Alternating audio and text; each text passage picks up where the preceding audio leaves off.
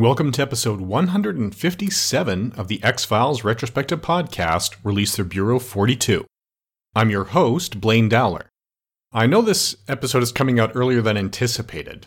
When I set out to do this podcast, I decided I wasn't just going to be going through every episode of the X Files, but also episodes of other shows that spoofed or parodied the X Files. And I planned it out and compiled that list based on what I could find on Wikipedia, on the IMDb, and so forth. Lately, I've been recataloging my DVDs episode by episode in a spreadsheet, what I have watched, what I haven't, figured how to watch them in order. And I stumbled upon an episode I had completely forgotten about from John Woo's Once a Thief that also spoofed the X Files. So, what we're now discussing in episode 157 should have been discussed in episode 120. I will submit to the IMDb to say that yes, it's a reference there, so that anyone else who's looking for references and spoofs will not miss it, as I did. And I really shouldn't have. It's just been too long since I've seen this. Really, I haven't seen it since the original broadcast. So, John Woo's Once a Thief takes inspiration from the John Woo film, and it was adapted in Canada through the CTV network was a Canadian syndicated show.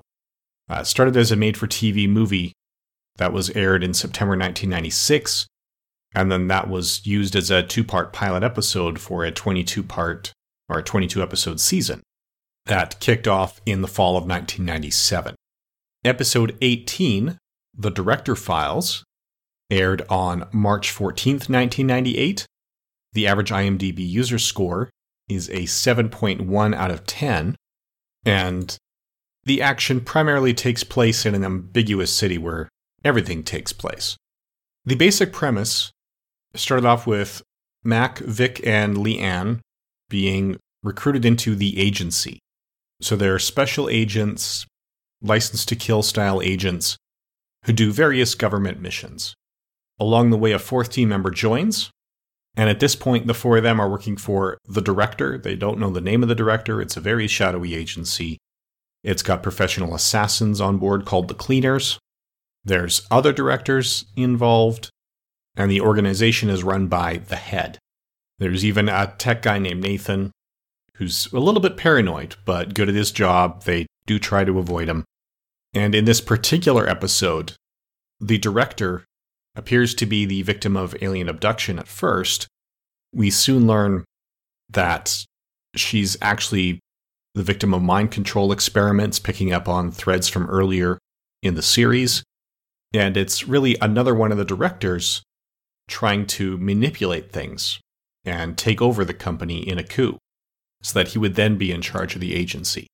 And their disappearance brings in Special Agent Diller and Special Agent Clancy in very Mulder and Scully spoof roles for the director files. They get a lot of the, the spoof elements nicely done, including the cell phone calls between the two agents, the attire, the basic physical type. You know, Diller is about six feet tall, brown hair, trench coat. Clancy tends to wear black pantsuits, red hair, a little bit shorter. The height differences are not as extreme as they are between David Duchovny and Gillian Anderson but they're coming in from the outside and doing this investigation. The most notable of the leads, as far as X Files fans would be concerned, is Nick Lea. So, the man who plays Alex Krycek himself is one of the leads in Once a Thief. He actually plays Vic or Victor Mansfield. And at one point, he calls Agent Diller the Mulder analog Spooky, and he says, Don't call me Spooky, Rat Boy, in response, Rat Boy being the online nickname for Krycek. So they do play into the fact that, yes, they've got Krycek on their show. And I wouldn't be at all surprised if that's part of what inspired this episode as a whole.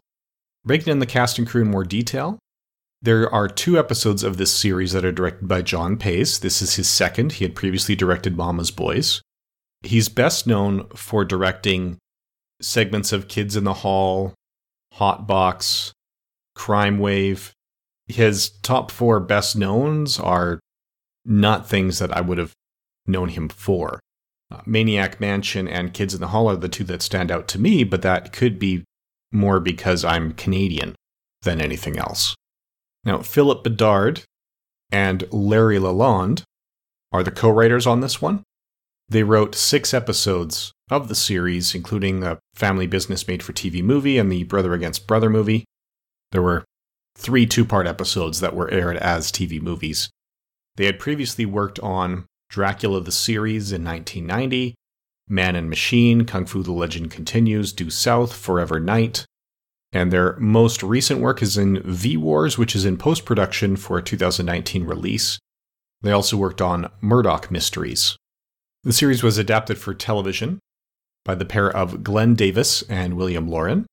They've got 16 credits to their name, a lot of the same ones as the previous writing team we just mentioned, so not just Once a Thief, but also the upcoming V Wars, Man and Machine, and William Laurin's credits go back to Alfred Hitchcock Presents, the 19, sorry, 1988 remake. And Glenn Davis has matching credits all the way through. They do seem to be a writing team. Now, the other two leads that were there from the start, as the three main agents, are Ivan Sergei and Sandrine Holt. Ivan Sergei is listed here as being best known for Jack and Jill, The Opposite of Sex, Crossing Jordan, and The Breakup. I also enjoyed him in the short-lived Wednesdays 9:30 8:30 Central sitcom where he starred with Lori Loughlin and Ed Begley Jr. for a grand total of 8 episodes. I really enjoyed it, but they kept trying it in different time zones and even changed the title. They couldn't find the audience from the get-go and the network didn't leave it in the same place on the dial long enough for an audience to stick around. He was also David Dildjalewski in Jack and Jill. He had recurring roles in Crossing Jordan, Hawaii. He was Henry Mitchell in 11 episodes of Charmed. He was Robert in 10 episodes of Gravity. He's in a couple episodes of The Mentalist, some episodes of Twisted, Castle, NCIS New Orleans, Granite Flats, CSI Crime Scene Investigations. He's been steadily working with a couple of jobs coming up in post production in Butterfly Guard and Magic Max. Now, Sandrine Holt has a number of credits to her name. She's actually in a season 11 episode of The X Files as Dr. Kara Hamby. That's her only X Files credit. The also known for credits on the IMDb list, Gillian Cole as the role in House of Cards. She was Julie Hahn in The Returned, Simone Martin in Homeland, and Susan Jacobs in Mr. Robot. She's been in multiple episodes of Special Victims Unit, of The Crossing.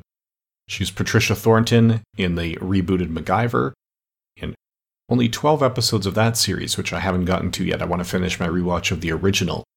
But I was hoping that Pat Thornton would be a role that would last longer. She was Detective Chung in Terminator Genisys, not to mention Catherine Rothberg in a few episodes of The L Word, Evelyn Martin in 24, she was in Starship Troopers 2, Resident Evil Apocalypse. Her career kicked off with Friday the 13th, the series. She also did an episode of The Outer Limits in early season 3 after the made for TV movie of Once a Thief, but before it got picked up for series. So I quite like her as an actress. I'm not sure why she hasn't had more prominent roles, but she has been working steadily with 69 credits to her name. The director is played by Jennifer Dale, also known for So You Said Yes, Saving Hope, What Would Sal Do, and Dark Stranger, 115 credits to her name. Genre fans may also know her from Mutant X, X Men Mutant Academy 2, the voice of Nebula in the Silver Surfer cartoon, as well as the voice of Mystique in the 1992 X Files or X Men cartoon. So she's got credits in her name going back to 1979. Victoria Pratt also had a recurring role on Mutant X. She plays Jackie. She was the late uh, joiner in this group. She picked up mid season. Also known for Daybreak, Jacona, Kraken. Laser Team 2 is her latest credit. She was in 24 episodes of Heartland as Casey McMurtry. She has 59 credits to her name, starting with Jackie Janzig in the Brother Against Brother once a Thief TV series. So this really launched her career that would take her through Xena, Forbidden Island, Cleopatra 2525, and the other roles that we mentioned. Now, Geordie Johnson plays Desmond Happy, the other director who was trying to take over. This was his only appearance in Once a Thief. He has no X Files credits to his name. He's also still working 59 credits to his name going up to 2018. Best known for his work in The English Patient, for playing Alexander Lucard in Dracula the series, as well as roles in Largo Winch and Durham County. AC Peterson plays the head of the organization. He's got 181 credits to his name, including Shanghai Noon, Narc, Shooter, and Agent Cody Banks. He also plays Mr. Y in two episodes of The X Files, My Struggle 3 and My Struggle 4, also from season 11. He's got numerous credits, including some episodes of Stargate SG 1 and Stargate Atlantis, Due South, and a number of other shows going back to 1984. Now, Greg Kramer and Julian Richings have recurring roles as the, the company hitmen, the cleaners, as they're called. Kramer has 33 acting credits to his name, including 300 Day After Tomorrow on the Road and I'm Not There. Julian Richings is probably the better known of the two. He was Lor-Em in Man of Steel, he was in Patriot, Urban Legend, he was the ferryman in Percy Jackson and the Olympians. 198 credits to his name. So he's worked a lot, including Orphan Black, the 12 Monkeys TV series. He's got a very distinctive look that makes him a little bit creepy. So that's a big part of where his appeal comes from, and that could be why he's getting a lot of recurring roles, but very few lead roles. The last recurring character is James Allodi. He's the one that plays Nathan, the conspiracy nut. He's actually got 19 director credits to his name. He's been doing a lot of TV directing, as well as 44 acting credits, including Regenesis, where he also directed, The Murdoch Mysteries, Due South. So there's no direct X Files credits to his name. And the last two stars I want to highlight are Graham Abbey, who plays Agent Dillard, the Mulder analog. He's best known for playing Constable Mike in Defender, James in Take This Waltz, Devin Jordan in Covert Affairs, and Simon Bowler in Casino Jack. Not a huge number of credits to his name.